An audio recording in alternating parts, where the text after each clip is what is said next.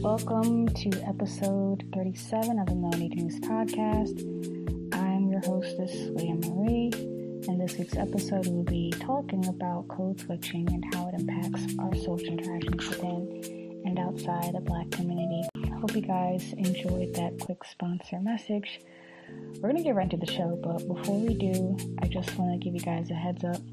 Um, not a heads up, but, you know, a little dis- well, not a disclaimer. This is going to be a very open, unscripted um, episode compared to the previous ones that I've done.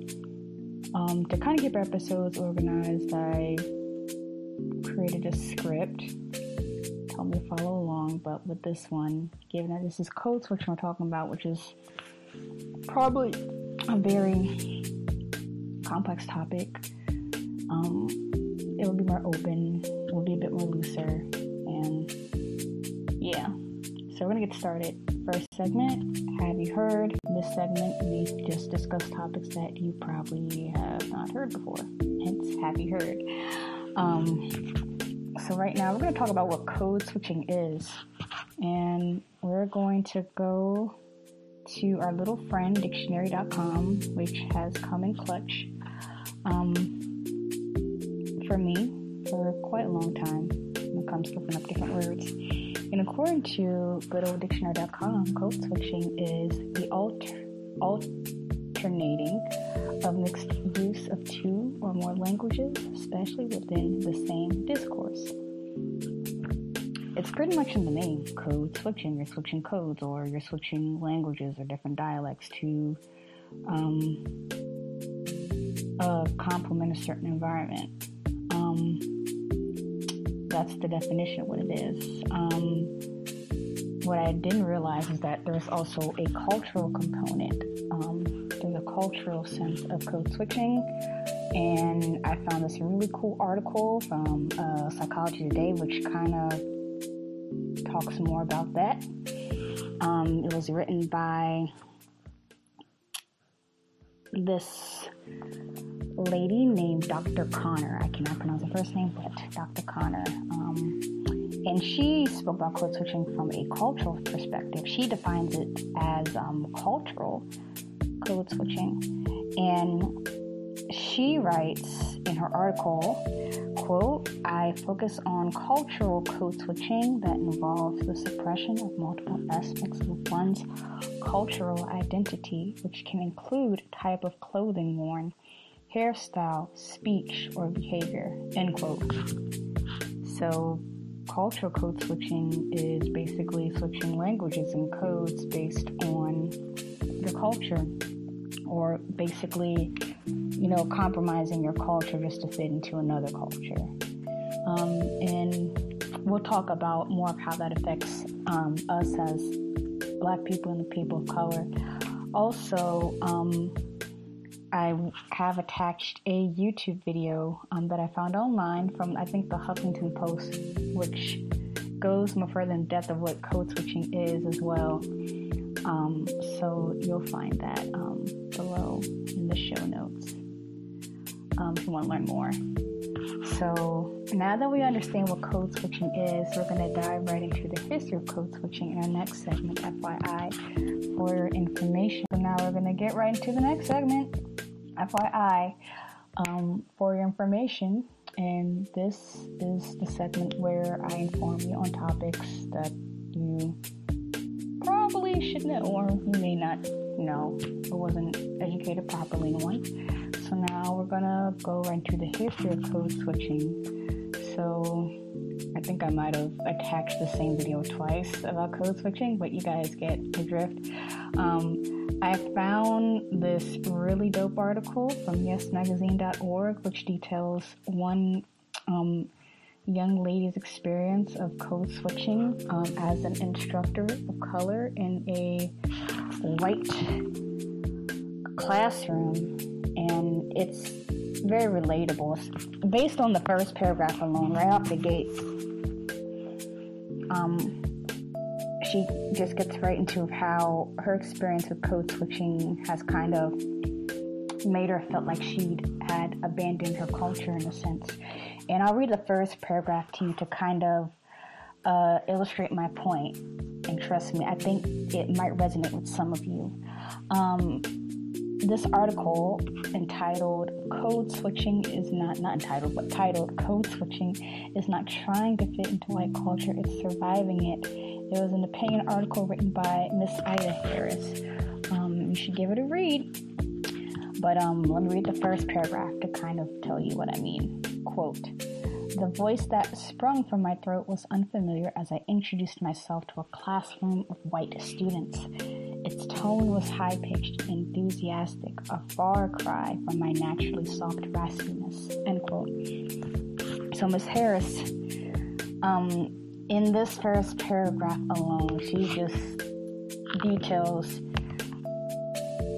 you know, the moment when she started to code switch, and she basically explains how she had to alter her voice just to appeal and relate to those students. Um, and just reading that, I can imagine and sense the overwhelming anxiety and possible intimidation standing up there, having all those white students look at you, feeling like you're ostracized or like you're under some kind of microscope.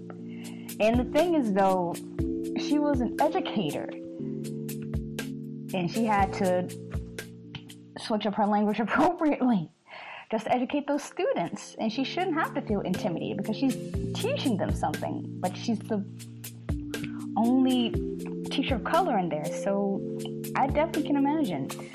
I may not relate it from an educator experience, but I know as a student, I've had to experience something like that as well. And I'll read the next paragraph just to um, explain further what I mean. Quote, it wasn't the first time I was unsettled by being the sole black person in a room, but these moments had a profound effect on me. Without thought, I shifted my demeanor and speech. My thoughts were calculated, quickened, and in search of the right things to say. The words poured from my mouth, pointed and stiff. I enunciated each consonant and vowel and stressed each syllable. The production of it all, though a departure from my normal self, was seamless. End quote. Basically, to reiterate the point that I said earlier, she had to change her thoughts, she had to change her behavior, you know, to being professional and basically flawless. And I get it, in professional settings and corporate settings, you're gonna have to talk and display professionalism to a certain extent. You have to, it comes to territory. But at the same time, it it just feels performative in a way, because you're having to basically put on this act, you know, to show to your coworkers or counterparts, anybody in that space, that, you know, you're professional, you know what to say and how you're supposed to say it, um, all for the sake of getting money. Um, but in this sense, Miss Harris felt like she was abandoning herself in for the sake of professionalism. Then later in the article, she writes how she basically felt, like I said before, she felt ashamed. She felt she was selling herself short by trying to assimilate into, you know, white culture, and in the sense, the space of education and teaching and learning. But really gets to my goal is that she was an authority figure. She, she she was a teacher. She shouldn't have felt intimidated, but in that moment she was. And further on the article, she kind of explains, Miss Harris, that is, you know, code switching. And what's really crazy is that um, towards the end of the article, she she says that, you know, code switching, in her opinion, is mainly about surviving. And she's right. Our people, we had to code switch to save our lives. We had to code switch every slip they stole us from. Not stole us. Look at me speaking bad English. And ever since they stole us from, you know, our ancestral home. Code switch. And I'll be honest with you, I, I got a code switch too. I find myself doing it, like, seamlessly, without any thought. It's like second nature to us. That's how we can survive. And I'll explain more about my personal experiences, but we're going to go further into the history of code switching. But that was Miz Harris's experience from Yes Magazine um, with code switching as an educator. Um, I've also attached a couple more YouTube videos that go further into what the African-American dialect is and how it was formed. There was one really good one that I had to listen like over and over again, well, twice. It was this um, record album from like the early seventies, which literally gives a breakdown about, you know, the African-American dialect, and the narrator gives like a bunch of examples. You'll hear little skits here and there that um, explain how we spoke to each other, interacted with each other, versus how we interacted, you know, like with white employers and white counterparts. And then there's another really cool um, YouTube video from B T that kind of goes further into um, the same thing, how um, Ebonics was developed, or Black English, so to speak. Y'all will enjoy it. It's pretty relatable. So now I want to get into the media aspect, um, how code switching Um, is um, performed in the media. And one example that I know that comes to mind, this is going to be code switching within, you know, um, the Black community and relate as it relates to classism. The Fresh Prince of Bel-Air. Um, I'm a fan. I'm sure y'all are fans of the show too, for those that watch. The old version, new version, similar storylines. You have Will Smith from West Philadelphia. He gets in a little trouble at home. His mom sends him out to Bel Air and searches for better life with his aunt and his uncle and his cousins. And at first, he wasn't too keen on the lifestyle, but over the course of time, throughout the you know the series, old and new, um, Will learns how to adjust accordingly to the Bel Air lifestyle without you know forgetting where he came from. But that doesn't mean he has trouble along the way with finding out who he is. Um, and there were a couple clips. Um, one. From one of the episodes from the original comedy series, and the other one from the new drama series, which is Freeman and Peacock. Y'all better watch. Um, I'm not going to spoil it for you, but you'll see, or will, you know, um, he kind of struggles, you know, with his sense of self. Like, you know, I'm pretty sure y'all probably can relate. You're new to a certain area. You kind of feel homesick. You want to kind of preserve your culture as much as you can, or whatever way of life you had back home. But at the same time, you want to be able to try to learn how to adjust to your new area. Um, but it does feel like some sort of identity crisis. But you'll see what I mean in those two clips that I've attached. Um, but um, the next um, aspect of code switching is in politics and sports. And one really good example, obvious example, a viral example, so to speak, um, a little over ten years ago, um, former President Obama, um, he, um, there was a video of him going viral where he was greeting the U S Um, Olympic basketball team, um, and the coaches um, in a different manner. Um, so in the viral clip, which is also attached here from YouTube, um, um, President Obama was seen dapping up the U S basketball, U S Olympic team basketball players, you know, dapping them up. And then with the head coaches, he just gives them a handshake and say, hi, how are you? You know, um, but you kind of see that is a, one obvious example of code switching. Um, so there you have it. Um, That's code switching in politics, sports, and media. Now we're going to talk about how code switching impacts um, us mentally.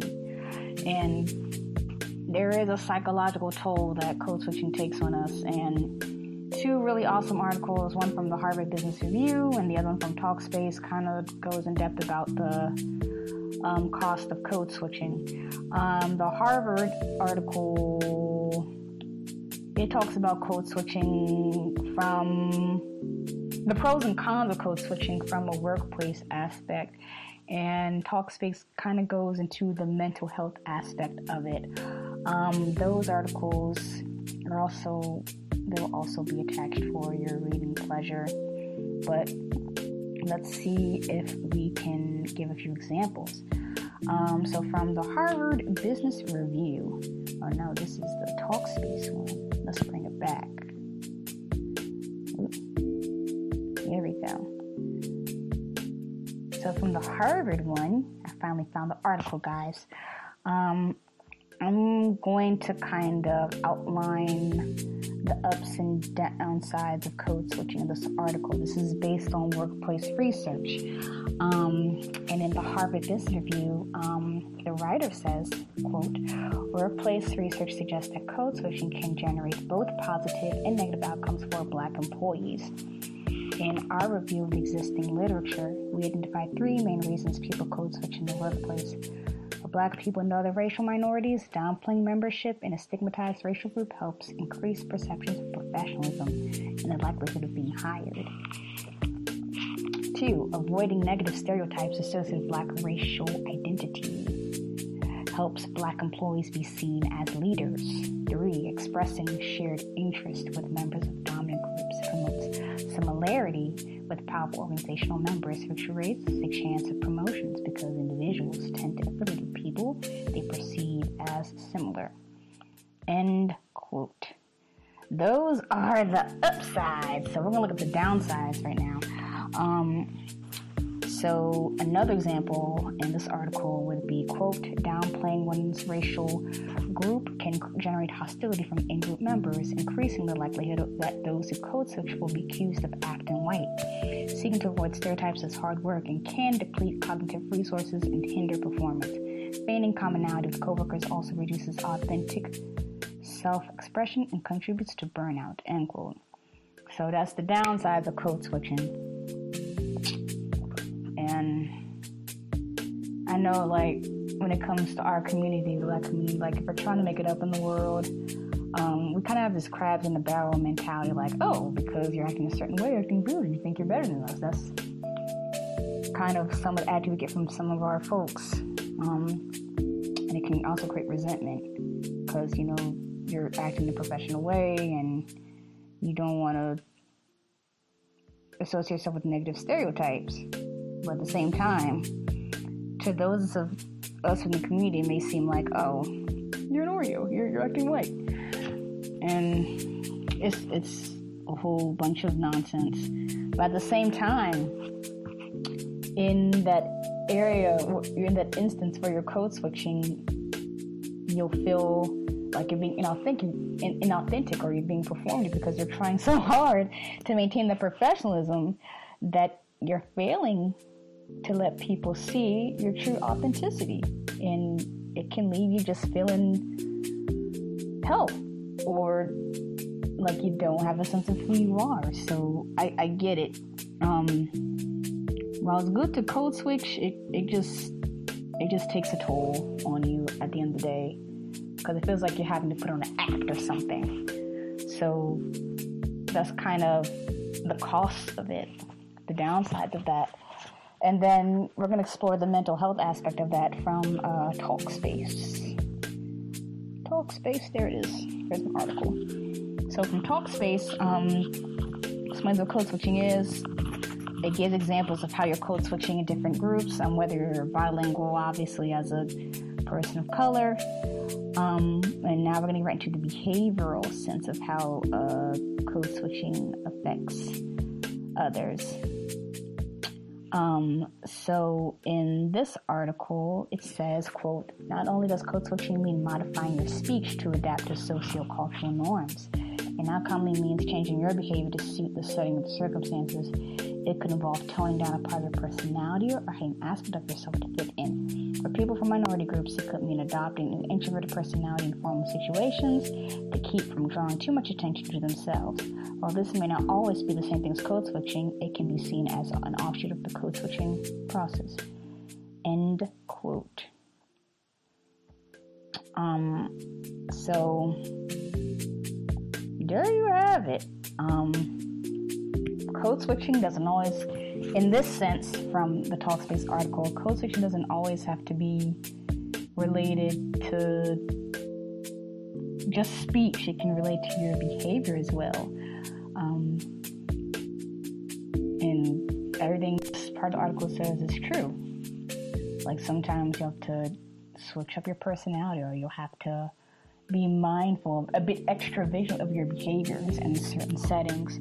Um, in the case of social settings, learning how to read the room, um, knowing what the atmosphere is like with certain people, because um, you come up in a certain social setting acting any other kind of way, people will not gravitate toward you. But if you kind of get a good sense of what the setting's like, then people will gravitate towards you. And I know in the sense of, you know, being a minority, like if you're at a formal setting, you can't come up in there all out. But, you know, if you're kind of chill, you know, then that, you know, you'll be more accepting. But that in itself is kind of different. Um, And there are, like, some exceptions, like, you know, sometimes we need to have a little bit of personality, we need to have a little bit of fun, because it kind of makes, you know, sometimes formal um, settings be a bit more livelier. So, like, every now and then you'll need, like, a lively personality. Sometimes you'll need a lively party in certain settings. Like, it doesn't have to be so formal all the time. There's got to be a sense of balance, things of that sort. And this is going to lead me right to the uh, last point. Um... ways we can deal with code switching.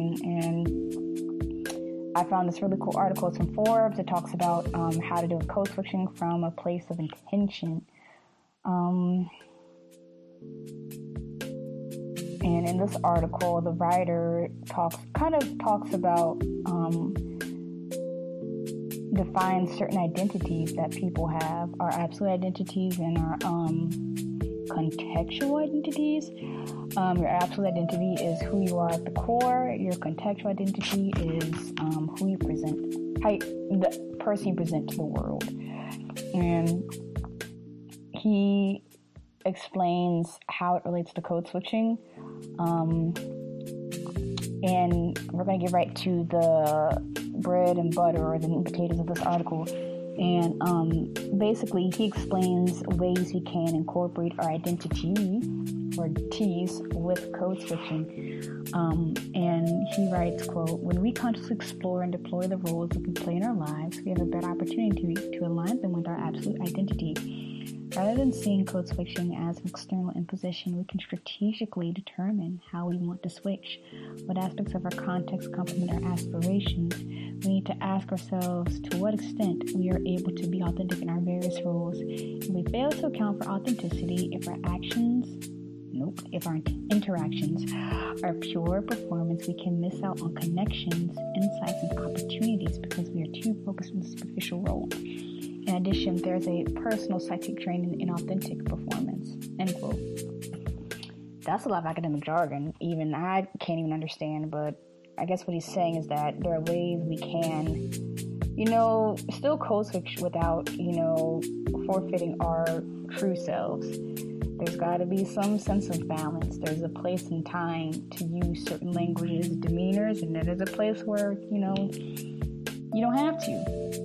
But if we're so focused on trying to be polished and perfect in our speech and attitudes, we will come off as fake and superficial.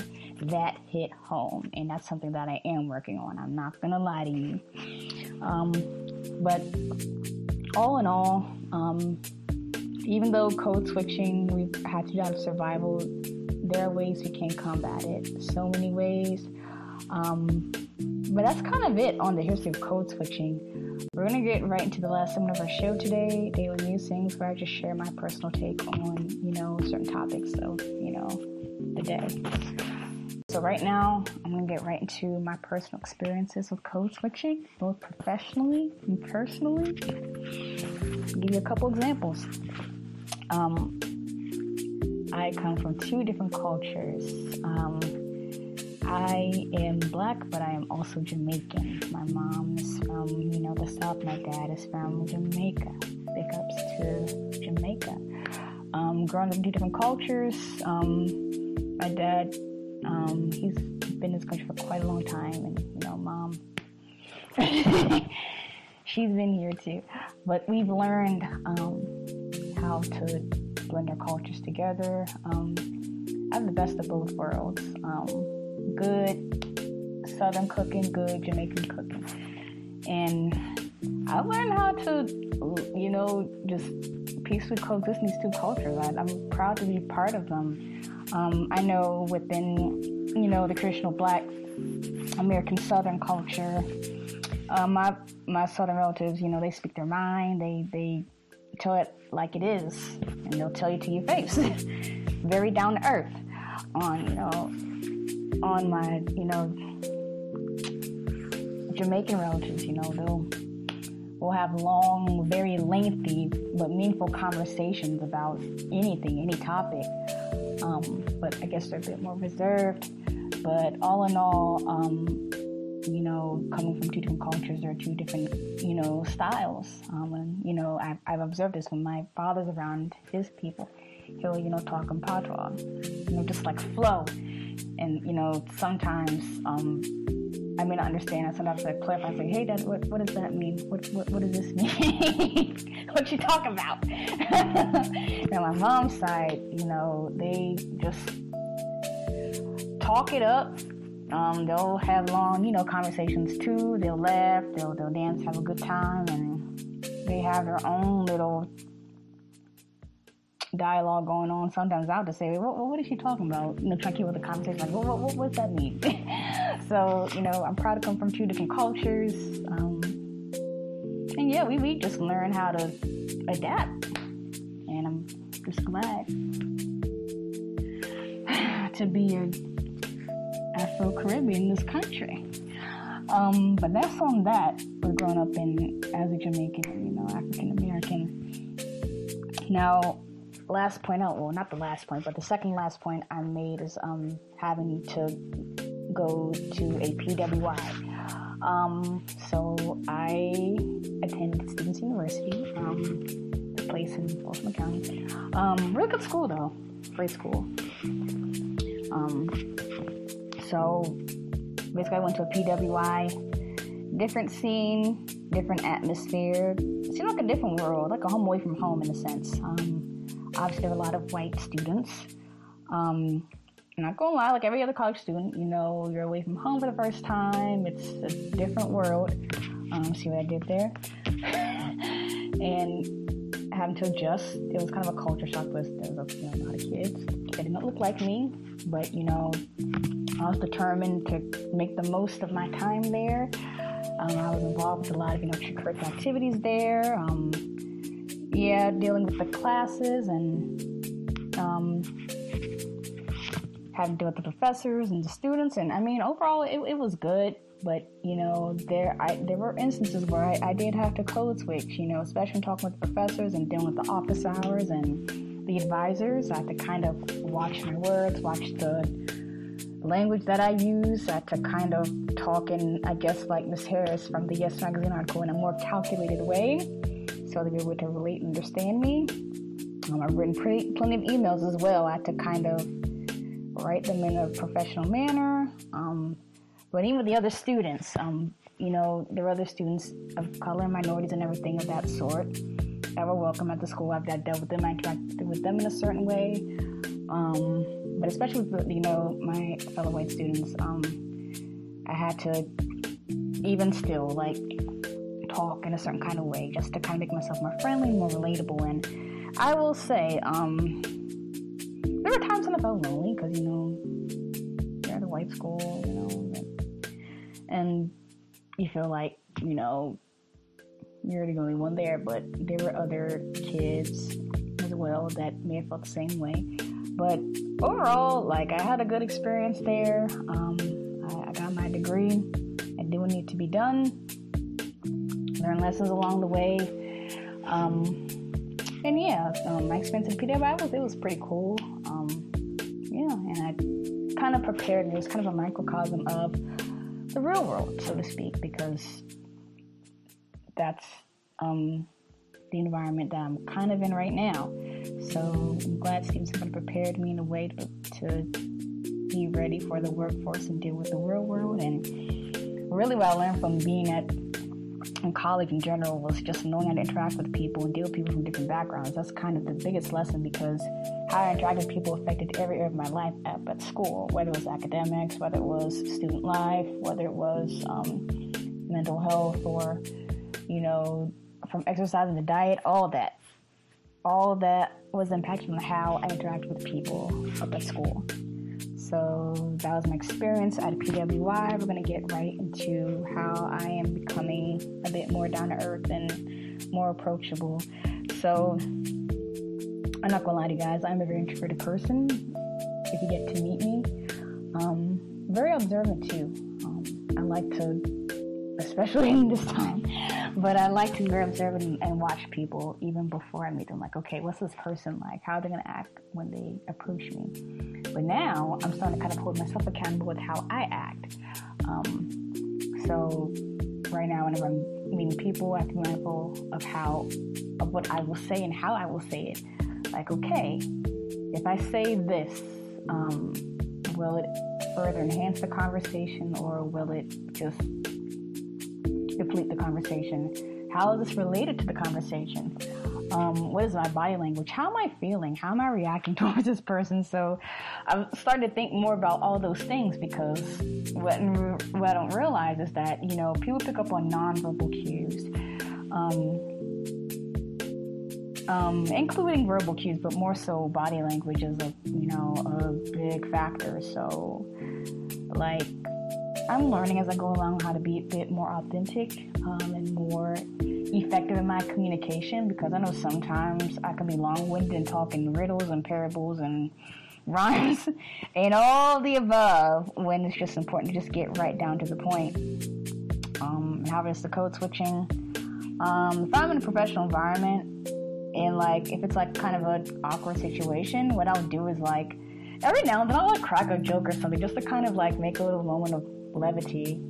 Um, but I know when to keep it professional. Trust and believe. Like, knowing how to read the room is something I have to learn over, over time too, because there were plenty of times when, um, you know, I, I got into awkward social situations because, you know, I wasn't in tune with what was going on in the social atmosphere.